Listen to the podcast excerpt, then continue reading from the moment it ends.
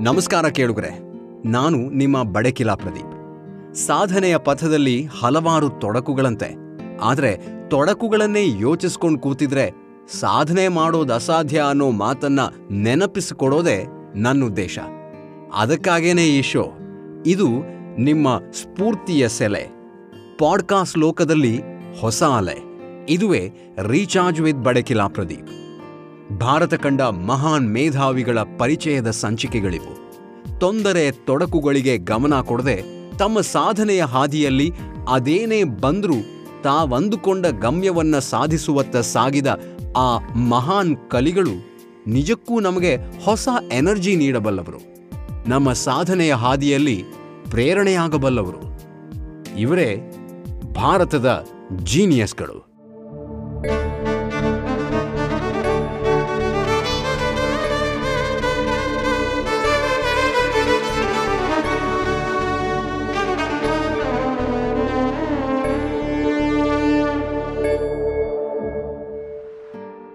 ಒಂದೊಳ್ಳೆ ಆರ್ಥಿಕತೆ ಹಾಗೂ ಕಾನೂನು ಸುವ್ಯವಸ್ಥೆಯೇ ದೇಶದ ಅಭಿವೃದ್ಧಿಗೆ ಕಾರಣವಾಗುತ್ತೆ ಅನ್ನೋದನ್ನ ನಾವೆಲ್ಲರೂ ನಂಬ್ಕೊಂಡು ಬಂದಿದ್ದೀವಿ.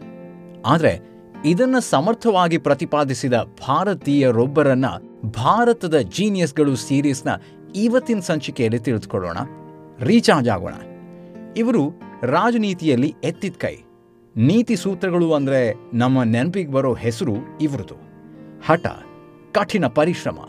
ಅಪಾರ ಬುದ್ಧಿಮತ್ತೆ ಹೀಗೆ ಅನೇಕ ವಿಚಾರಗಳಲ್ಲಿ ಇವರ ಹೆಸರನ್ನ ಇತಿಹಾಸಕಾರರು ಉಲ್ಲೇಖ ಮಾಡಿಯೇ ಮಾಡ್ತಾರೆ. ಇನ್ನು ಇವರು ಮಹಾನ್ ಶಿಕ್ಷಕ, ಅದ್ವಿತೀಯ ಅರ್ಥಶಾಸ್ತ್ರಜ್ಞ, ಸಕಲ ಶಾಸ್ತ್ರ ಪಾರಂಗತರಾಗಿದ್ದವರು. ಇವರು ಬೇರಾರೂ ಅಲ್ಲ, ಚಾಣಕ್ಯ.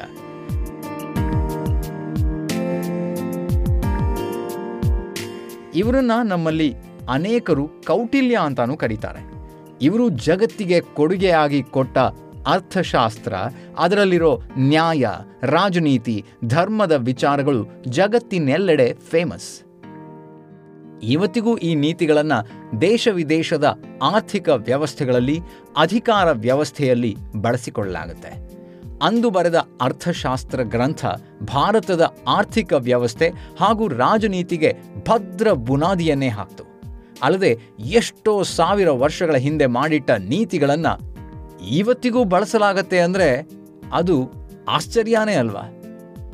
ಚಾಣಕ್ಯರ ಬುದ್ಧಿಮತ್ತೆ ಯಾವ ಮಟ್ಟದ್ದಾಗಿತ್ತು ಅನ್ನೋದನ್ನ ನೀವೇ ಊಹಿಸಿಕೊಳ್ಳಿ. ಕೌಟಿಲ್ಯ ಎಂದೇ ಪ್ರಸಿದ್ಧನಾದ ಚಾಣಕ್ಯ ಇದ್ದಿದ್ದು ಕ್ರಿಸ್ತಪೂರ್ವ ಮುನ್ನೂರ ಐವತ್ತರಿಂದ ಇನ್ನೂರ ಎಂಬತ್ತ ಮೂರರ ಸಂದರ್ಭದಲ್ಲಿ ಬಡ ಬ್ರಾಹ್ಮಣ ಕುಟುಂಬದಲ್ಲಿ ಜನಿಸಿದ ಚಾಣಕ್ಯ ಬಾಲ್ಯದಲ್ಲಿಯೇ ವೇದಾಧ್ಯಯನವನ್ನ ಮಾಡಿ ರಾಜನೀತಿಯನ್ನ ಕರಗತ ಮಾಡಿಕೊಳ್ತಾನೆ. ಮುಂದೆ ಚಾಣಕ್ಯನ ಶಿಕ್ಷಣ ತಕ್ಷಶಿಲೆಯಲ್ಲಾಯಿತು. ತಕ್ಷಶಿಲೆ ಆ ಕಾಲದಲ್ಲಿ ಶಿಕ್ಷಣಕ್ಕೆ ಪ್ರಸಿದ್ಧವಾಗಿತ್ತು. ಇಲ್ಲಿನ ವಿದ್ಯಾಲಯಗಳಲ್ಲಿ ಧನುರ್ವಿದ್ಯೆ, ಬೇಟೆ, ವೇದ ಹೀಗೆ ಸುಮಾರು ಹದಿನೆಂಟು ವಿದ್ಯೆಗಳನ್ನು ಕಲಿಸಲಾಗ್ತಿತ್ತು. ನ್ಯಾಯಶಾಸ್ತ್ರ, ವೈದ್ಯಶಾಸ್ತ್ರ, ಸಮರಶಾಸ್ತ್ರ ಇವುಗಳಿಗಾಗಿ ಇಲ್ಲಿನ ವಿದ್ಯಾಸಂಸ್ಥೆಗಳು ಪ್ರಸಿದ್ಧಿಯನ್ನು ಪಡೆದಿದ್ವು. ಇಂತಹ ಸಂಸ್ಥೆಯೊಂದರಲ್ಲಿ ಚಾಣಕ್ಯನ ವಿದ್ಯಾಭ್ಯಾಸ. ಇದೇ ಕಾರಣದಿಂದಲೋ ಏನೋ ಅಸಾಧಾರಣ ಪ್ರತಿಭಾವಂತ, ಹಿಡಿದ ಕೆಲಸವನ್ನ ಪಟ್ಟು ಹಿಡಿದು ಸಾಧಿಸುವ ಸ್ವಭಾವ, ಸಕಲ ಶಾಸ್ತ್ರ ಪಾರಂಗತ, ಅರ್ಥಶಾಸ್ತ್ರ ಪ್ರವೀಣ, ರಾಜನೀತಿ ಪ್ರಾವೀಣ್ಯತೆ, ಸೂಕ್ಷ್ಮಮತಿಯಾಗಿದ್ದನು. ಅಲ್ಲದೆ ಇವನಿಟ್ಟ ಗುರಿ ಮಾಡಿದ ಅಂದಾಜು ಯಾವತ್ತೂ ತಪ್ತಿರಲಿಲ್ಲ. ಚಾಣಕ್ಯನು ಮಹಾತ್ಯಾಗಿ ಮಹಾ ತಪಸ್ವಿ ಎಲ್ಲವೂ ಆಗಿದ್ದ. ಆದರೆ ಹೊರನೋಟಕ್ಕೆ ತುಂಬಾ ಕಠಿಣ ಸ್ವಭಾವದವನಾಗಿದ್ದ. ಚಾಣಕ್ಯ ತನ್ನ ಶಿಕ್ಷಣ ಮುಗಿದ ನಂತರ ತಕ್ಷಶಿಲೆ ಹಾಗೂ ನಳಂದ ಸೇರಿದಂತೆ ಸುತ್ತಮುತ್ತಲಿನ ಪ್ರದೇಶಗಳಲ್ಲಿ ಶಿಕ್ಷಕನಾಗಿ ಸೇವೆ ಸಲ್ಲಿಸ್ತಾನೆ. ಹಾಗೆಯೇ ಮಹಾನ್ ಶಿಕ್ಷಕ ಅನಿಸಿಕೊಳ್ಳುತ್ತಾನೆ. ತನ್ನ ಬ್ರಾಹ್ಮಣ ಕುಲದಲ್ಲಿ ಯಶೋಧರ ಎಂಬವಳ ಜೊತೆ ಮದುವೆಯಾಗ್ತಾನೆ. ಮುಂದೆ ಸಂಬಂಧಿಕರೆಲ್ಲ ಚಾಣಕ್ಯನ ಬಡತನವನ್ನು ಕಂಡು ಗೇಲಿ ಮಾಡ್ತಿದ್ರು. ಇದನ್ನು ಸಹಿಸಲಾಗದ ಪತ್ನಿ ಚಾಣಕ್ಯನಿಗೆ ರಾಜ ಧನನಂದನನ್ನ ಭೇಟಿಯಾಗಿ ಸ್ವಲ್ಪ ಸಂಪತ್ತನ್ನು ಉಡುಗೊರೆಯಾಗಿ ಪಡೆಯುವಂತೆ ಸಲಹೆ ಮಾಡ್ತಾಳೆ. ಮಗದ ಸಾಮ್ರಾಟ ಬ್ರಾಹ್ಮಣರಿಗಾಗಿ ಔತಣಕೂಟವನ್ನು ಏರ್ಪಡಿಸ್ತಾನೆ. ಧನ, ಸಂಪತ್ತು ಇಲ್ಲದೆ ಬಡವನಾಗಿದ್ದರೂ ಶಿಕ್ಷಣದಲ್ಲಿ ಶ್ರೀಮಂತನಾಗಿದ್ದ ಚಾಣಕ್ಯ ರಾಜ ಧನನಂದನನಿಗೆ ಅಖಂಡ ಭಾರತದ ಪರಿಕಲ್ಪನೆಯ ಸಲಹೆ ನೀಡಿ ಸೈ ಎನಿಸಿಕೊಂಡು ಸಂಪತ್ತನ್ನು ಪಡೆಯುವ ಆಸೆಯಿಂದ ಹೋಗ್ತಾನೆ. ಚಾಣಕ್ಯನ ಕುರೂಪವನ್ನು ನೋಡಿ ಅಲ್ಲಿಯೂ ಅವಮಾನಿಸ್ತಾರೆ. ಕುಪಿತ ಚಾಣಕ್ಯ ತನ್ನ ಜನಿವಾರವನ್ನ ಕಿತ್ತು ಬಿಸಾಕಿ ನಂದ ಸಾಮ್ರಾಜ್ಯವನ್ನ ನಾಶ ಮಾಡಿಯೇ ತೀರುತ್ತೇನೆ ಎಂದು ಪ್ರತಿಜ್ಞೆ ಮಾಡ್ತಾನೆ. ಪ್ರತಿಯಾಗಿ ಧನನಂದ ಅವನನ್ನ ಬಂಧಿಸ್ತಾನೆ. ಆದರೆ ಚಾಣಕ್ಯ ಮಾರು ವೇಷದ ಮೂಲಕ ಅಲ್ಲಿಂದ ತಪ್ಪಿಸ್ಕೊಳ್ತಾನೆ. ಧನನಂದನ ಆಸ್ಥಾನದಿಂದ ತಪ್ಪಿಸಿಕೊಂಡ ನಂತರ ಚಾಣಕ್ಯ ತಲೆ ಮರೆಸಿಕೊಂಡು ಮಗಧದ ಸುತ್ತಮುತ್ತ ತಿರುಗಾಡೋದಕ್ಕೆ ಆರಂಭಿಸ್ತಾನೆ. ಮುಂದೆ ಧನನಂದನ ಮಗ ಪಬ್ಬಟನ ಸ್ನೇಹ ಸಂಪಾದಿಸ್ತಾನೆ. ಅವನಿಂದ ರಾಜಮುದ್ರೆಯುಳ್ಳ ಉಂಗುರವನ್ನು ಪಡೆದುಕೊಂಡು ಬಂಗಾರದ ವರಹಗಳನ್ನಾಗಿ ಪರಿವರ್ತಿಸಿ ಒಂದು ಕಾಡಿನಲ್ಲಿ ಭದ್ರವಾಗಿರಿಸಿದ ಚಾಣಕ್ಯ ಧನನಂದನನ್ನ ಮಟ್ಟ ಹಾಕಬಲ್ಲ ಶೂರನನ್ನ ಹುಡುಕುವ ಕಾರ್ಯದಲ್ಲಿ ಮುಂದುವರಿತಾನೆ. ಆಗ ಅವನಿಗೆ ಕಣ್ಣಿಗೆ ಕಾಣಿಸಿದ್ದು ಚಂದ್ರಗುಪ್ತ ಮೌರ್ಯ. ಚಂದ್ರಗುಪ್ತ ಮೌರ್ಯ ಸಿಕ್ಕಿರೋದು ಚಾಣಕ್ಯನಿಗೆ ಸೇಡನ್ನು ತೀರಿಸಿಕೊಳ್ಳುವ ಕಾರ್ಯಕ್ಕೆ ನೂರಾನೆ ಬಲ ಬಂದಷ್ಟಾಗತ್ತೆ. ನಂತರ ತಾನು ಕೂಡಿಟ್ಟ ಸಂಪತ್ತನ್ನ ತನ್ನ ಸಂಸಾರಕ್ಕೆ ನೀಡಿ ಚಂದ್ರಗುಪ್ತನನ್ನ ಕರೆದುಕೊಂಡು ಕಾಡಿಗೆ ಹೋಗ್ತಾನೆ. ಈಗ ಧನನಂದನ ಸೊಕ್ಕಡಗಿಸಲು ಚಾಣಕ್ಯನ ಹತ್ರ ಎರಡು ಅಸ್ತ್ರಗಳಿದೆ. ಒಬ್ಬ ಚಂದ್ರಗುಪ್ತನಾದ್ರೆ ಇನ್ನೊಬ್ಬ ಪಬ್ಬಟ. ಇವರಿಬ್ಬರಲ್ಲಿ ಒಬ್ಬನಿಗೆ ತರಬೇತಿಯನ್ನ ನೀಡಿ ಸಾಮ್ರಾಟನನ್ನಾಗಿಸುವ ನಿರ್ಧಾರ ಚಾಣಕ್ಯನದ್ದಾಗಿತ್ತು. ಅದಕ್ಕಾಗಿ ಅವರಿಬ್ಬರ ನಡುವೆ ಒಂದು ಸಣ್ಣ ಪರೀಕ್ಷೆಯನ್ನಿಡ್ತಾನೆ ಆ ಪರೀಕ್ಷೆಯಲ್ಲಿ ಪಬ್ಬಟನನ್ನ ಸೋಲಿಸಿ ಚಂದ್ರಗುಪ್ತ ವಿಜಯಿಯಾಗ್ತಾನೆ. ಮುಂದೆ ಚಾಣಕ್ಯ ಚಂದ್ರಗುಪ್ತನಿಗೆ ಸುಮಾರು ಏಳು ವರ್ಷಗಳ ಕಾಲ ಕಠಿಣ ಸೇನಾ ತರಬೇತಿಯನ್ನು ನೀಡ್ತಾನೆ. ಈ ತರಬೇತಿ ಚಂದ್ರಗುಪ್ತನನ್ನ ಸಮರ್ಥ ಸೇನಾನಿಯನ್ನಾಗಿಸುತ್ತೆ.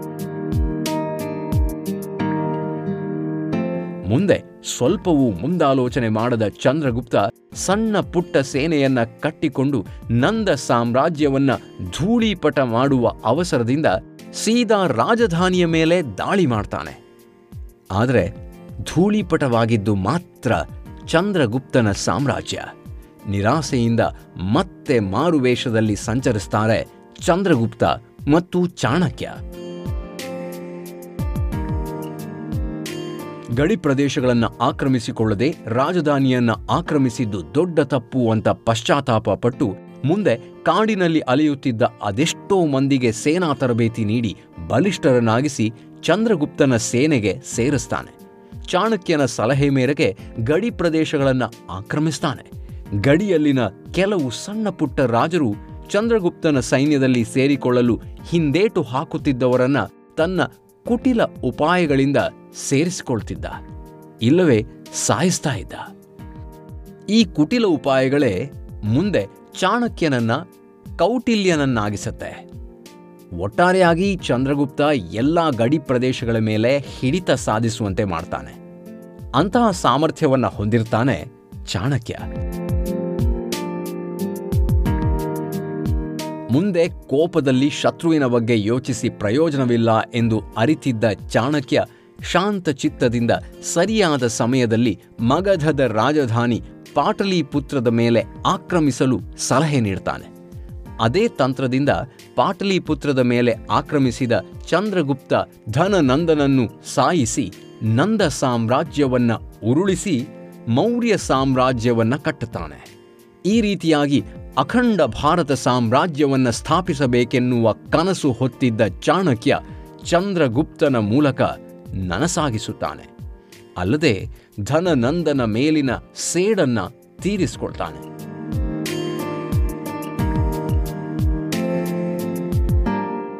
ಇದು ಚಾಣಕ್ಯನ ಹಠ ಹಾಗೂ ಪರಿಶ್ರಮಕ್ಕೆ ಬೆಸ್ಟ್ ಎಕ್ಸಾಂಪಲ್. ಆದರೆ ದುರಂತ ಅಂದರೆ ತನ್ನ ಸೇಡಿಗಾಗಿ ತನ್ನ ಚಾಣಾಕ್ಷತನವನ್ನು ಉಪಯೋಗಿಸಿ ಚಂದ್ರಗುಪ್ತನ ಮೂಲಕ ಆರಂಭಿಸಿದ ಮೌರ್ಯ ಸಾಮ್ರಾಜ್ಯದಿಂದಲೇ ಚಾಣಕ್ಯನ ಅಂತ್ಯವಾಗತ್ತೆ.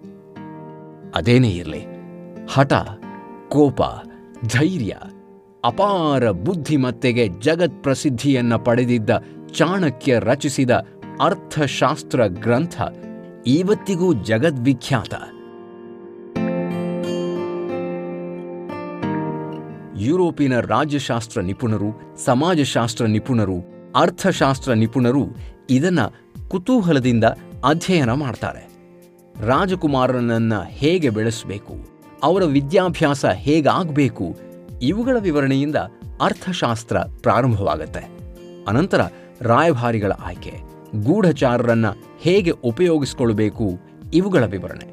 ರಾಜನಿಗೆ ಅಪಾಯ ಒದಗದ ಹಾಗೆ ರಕ್ಷಣೆ ಕೊಡಬೇಕು ಅಂತ ಚಾಣಕ್ಯ ವಿವರಿಸ್ತಾನೆ.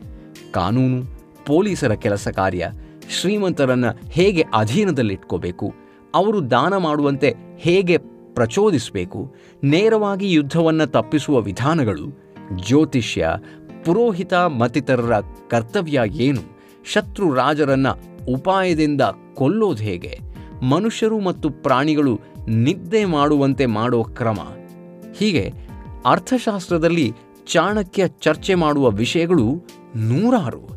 ಚಾಣಕ್ಯನ ಕುಶಾಗ್ರಮತಿ ಎಂತಹವರನ್ನು ಬೆರಗುಗೊಳಿಸುತ್ತೆ. ಅಲ್ಲದೆ ಚಾಣಕ್ಯನ ಇನ್ನೊಂದು ಅತ್ಯಮೂಲ್ಯ ಗ್ರಂಥ ಅಂದರೆ ಅದು ಚಾಣಕ್ಯ ನೀತಿಶಾಸ್ತ್ರ. ಒಟ್ಟಾರೆಯಾಗಿ ರಾಜ್ಯಶಾಸ್ತ್ರ ನಿಪುಣ, ವಿವೇಕಿ, ತಂತ್ರಗಾರಿಕೆ, ಬುದ್ಧಿವಂತಿಕೆ, ಛಲ, ಸಾಹಸಗಳಿಗೆ ಮತ್ತೊಂದು ಹೆಸರು ಚಾಣಕ್ಯ ಅಂತಲೇ ಹೇಳಬಹುದು.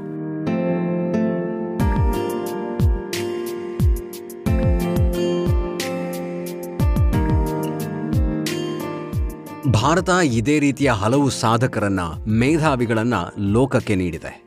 ಅವರಲ್ಲಿ ಕೆಲವರನ್ನು ಮಾತ್ರ ನಾವಿಲ್ಲಿ ಪರಿಚಯ ಮಾಡೋದಕ್ಕೆ ಸಾಧ್ಯ ಇದೆ. ಆದರೆ, ಇವರು ಮಾಡಿದ ಸಾಧನೆ, ನೀಡಿದ ಕೊಡುಗೆ ಅದು ಎಷ್ಟು ದೊಡ್ಡದು ಅನ್ನೋದು ನಿಮಗೆ ಈ ಸಂಚಿಕೆಗಳನ್ನು ಕೇಳೋ ಮೂಲಕ ತಿಳಿಯುತ್ತಿದೆ ಅಂತ ನಾನು ಅಂದ್ಕೊಳ್ತಾ ಇದ್ದೀನಿ. ಅಂದಹಾಗೆ, ಹೇಳೋದಕ್ಕೆ ಹಲವಿದ್ರೂ, ಕೇಳೋದಕ್ಕೆ ಒಲವಿರುವವರಿಲ್ಲದೆ ಇದ್ದರೆ ಹೇಳಿ, ಏನು ಪ್ರಯೋಜನ ಹೇಳಿ. ಹಾಗಾಗಿ ನನ್ನೆಲ್ಲ ಪ್ರೀತಿಯ ಕೇಳುಗರನ್ನ ನಿಮ್ಮ ಪ್ರೋತ್ಸಾಹವನ್ನು ನೆನಪಿಸ್ಕೊಳ್ತಾ ಇಂದಿನ ಈ ಸಂಚಿಕೆಗೆ ಮುಕ್ತಾಯ ಹೇಳ್ತಾ ಇದ್ದೀನಿ.